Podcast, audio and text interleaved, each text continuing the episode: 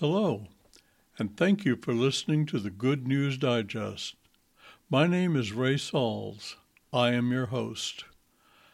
I will be sharing actual testimonies of miracles that I have prayed for personally, or, in some cases, miracles that have happened to people that I know. These are not coincidences, they are actual miracles. I have so many to share that I had to break them up into small groups that I call buckets. If you like what you hear, please be sure to subscribe and hit that like button. It will help others to get notifications of new releases. Thank you. Okay, here we go. I hope that you enjoy these. This is about when God spoke to me the first time. One rainy night in January 1966, I was driving home in my Volkswagen Beetle, pedal to the metal, doing about 65 miles an hour. Out of nowhere, I heard a masculine voice say, Change lanes. I didn't question the voice, I just changed lanes. A few seconds later, whoosh, I missed a red floral couch in the speed lane. I couldn't believe what I had just seen. Where did that come from? Who uttered those words? Can't be God. I didn't believe in Him. Yet I cannot deny what happened or what I heard. I was tired. Maybe it was all in my head, I reasoned. I didn't hear that voice again for quite a while. Then, in March 1967, I heard the voice again. It was on a mountain top in Vietnam. I was in the Army infantry, and this was my first night as a combat photographer. I was somewhat nervous about my new job, but was glad to be doing something exciting. I had tied my poncho between a couple of trees and was lying on my air mattress, which I had just inflated. The evening sun was filtered by the trees, and I was beginning to relax. This isn't too bad, I thought. Blam! I didn't move. My mind raced to determine what I just heard. Blam! There it was again. This time I heard shrapnel ripping through the trees. I realized that I was on the receiving end of a mortar attack. Suddenly I heard the voice again Get out now! I didn't hesitate. I grabbed my helmet and I ran some, for some boulders 20 feet away. I dove into a crevice and waited until it was over. It lasted about 20 minutes. Less than 10 rounds were dropped on us. It was a greeting from the North Vietnamese Army, the NVA, letting us know they not only knew where we were, but they had us zeroed in. Someone shouted, all clear. And I returned to my tent only to find my poncho was in shreds and my air mattress had holes all over it. One piece of shrapnel was as large as the palm of my hand and would have practically cut me in half. For the next few days, I wonder who or where did that voice come from, and why didn't anyone else hear it? For the next six months, I continued taking pictures of the men around me, and I got many pictures printed in the Ivy Leaf, which was the 4th Infantry Division newspaper, and Stars and Stripes, which was an Army newspaper published around the world. I enjoyed my job so much that I decided to extend my stay in Vietnam for six months. That was in September 1967. I sat at a table across from the company clerk who had written the extension document. He handed me the pen. I put the pen to the paper and heard the, the voice say, Go home. I looked around. No one was there except the clerk, who was busy doing something else. I put the pen to the paper. Again, I heard the voice in a strong directive say, Go home. I put the pen down and I told the clerk that I had changed my mind. The following day, I was on my way home to Virginia. Six weeks later, I saw the aftermath of a battle on TV. My unit had lost more than 200 killed, and I have no idea how many were wounded. All to take a little hill in the middle of the jungle. I realized that voice had saved my life not once or twice, but three times in a year and a half. I had no idea who it was. Duh. I did not hear the voice again until August 1981. By this time, Einstein, me, came to the understanding that there really is a God, and he had a son named Jesus. I was praying one night for something that was very important to me at the time. I don't remember what it was today. Suddenly, I heard the familiar voice again. Ray, he said, would you like to be one of my ministers? Without hesitation, I said, Yes, Lord. He continued, Are you going to do it by polluting my air? I was a heavy smoker. What does my word say? Oh, it says, Know ye not that ye are the temple of God, and the Spirit of God dwelleth in you? If any man defile the temple of God, him shall God destroy. For the temple of God is holy, which temple ye are. Uh, that was from 1 Corinthians 3 6 and 7. I had memorized that just a few weeks before. I realized he was talking about my pipe. I replied, Oh Lord, I love my pipe. How about if I just smoke at home? His reply pierced me, and I knew I could not bargain with him. Hypocrite, he replied firmly. I submitted. All right, Lord. I will never put tobacco to my mouth again. When I was in Vietnam, I was up to four packs of Luckies a day. I switched to a pipe to wean myself from cigarettes. My gurgling lungs got better, but my mouth and throat troubled me some. I realized that if I had not obeyed, I probably would have come down with cancer. Again, my life was more than likely saved. These four incidents were audible. At least, I thought they were. But actually, they were heard in my head. I thought that this was how God speaks to people. I was puzzled when I learned that most Christians never hear from God at all. I had even had ministers tell me that God does not speak to people today and he does not perform miracles either. I was even thrown out of one church when I said that I believe in miracles. You would think that I was spreading heresy.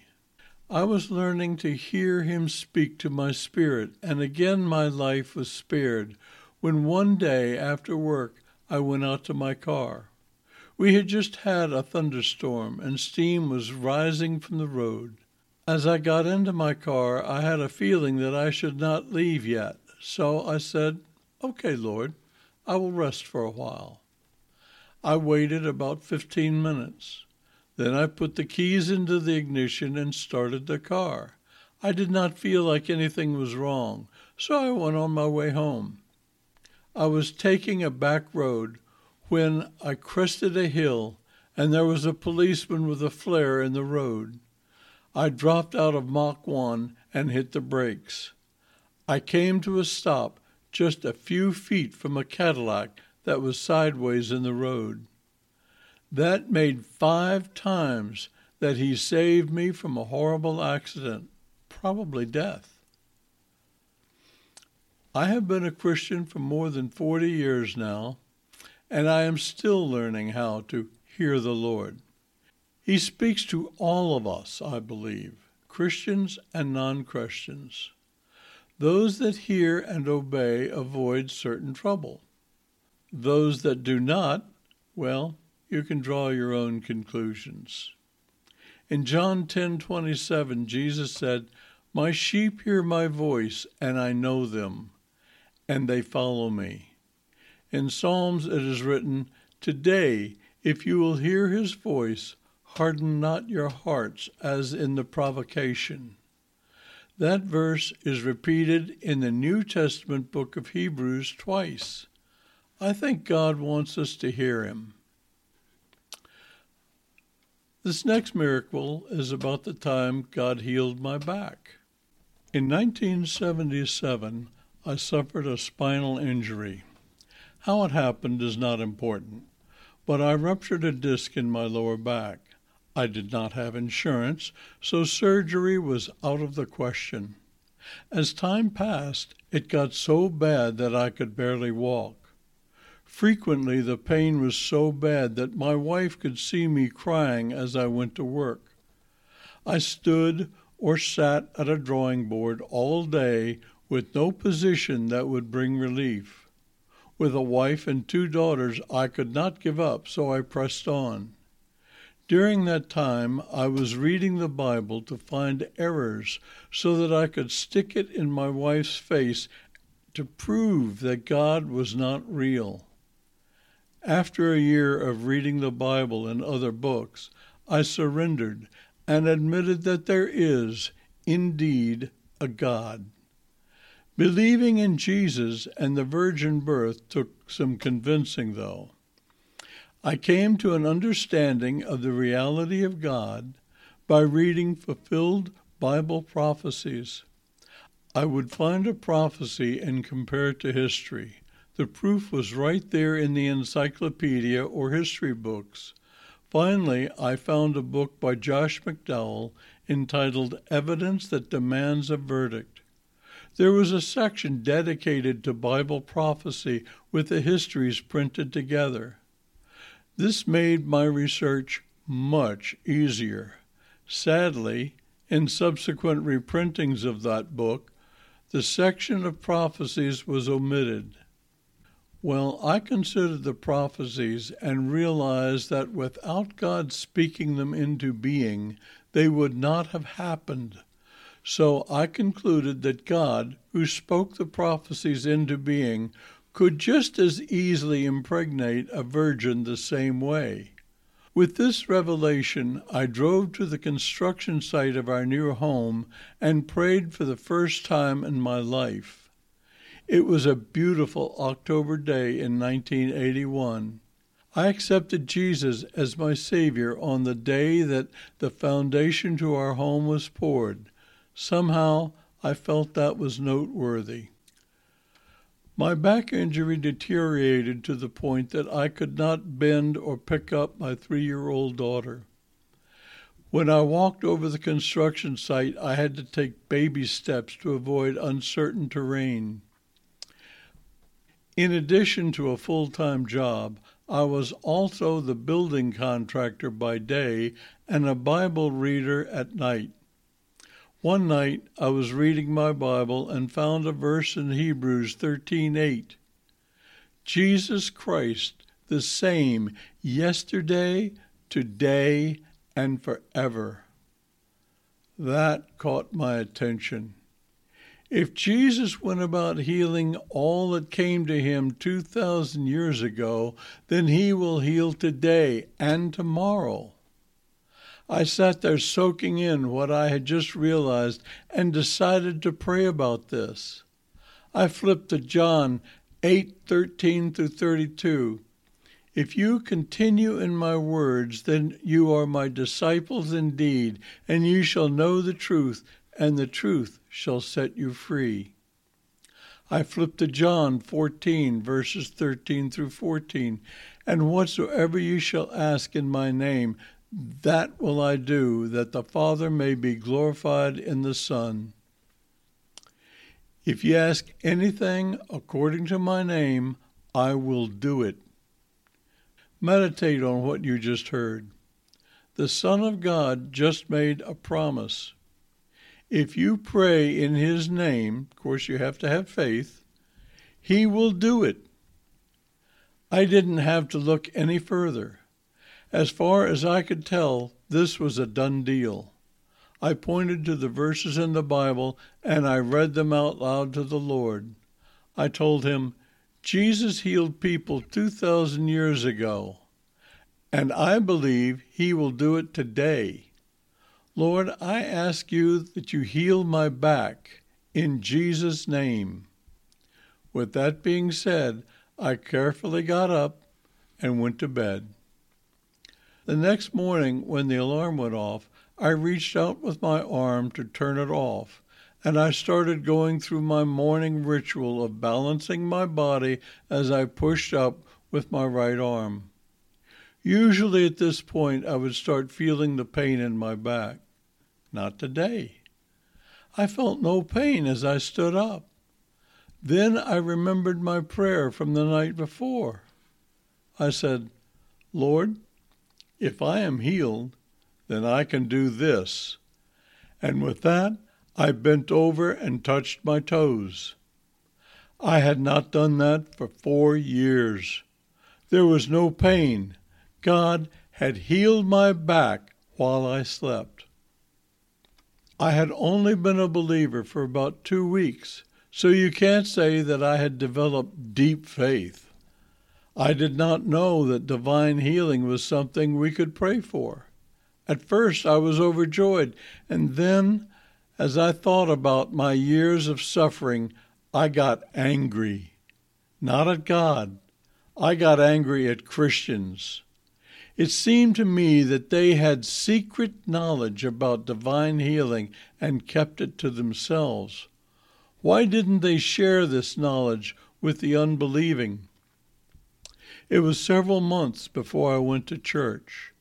My wife was a Methodist, so that is where we went.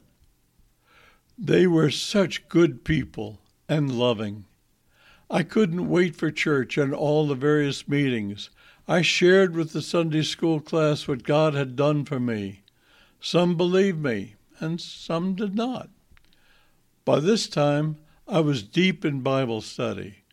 We had been attending for two years when I had a chat with the minister who told me that healing went out with the apostles and God no longer speaks to people today. I had trouble with all of this. It is in the Bible. He is a minister. Certainly he reads the Bible.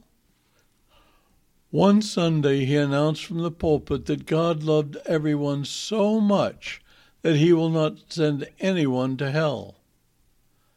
The following Sunday, we started going to a different church. That was the beginning of our search for a church that believes the Bible. Well, I have gotten off the subject, so I will end this diatribe. Hosea 3 6 says, I am the Lord, I change not.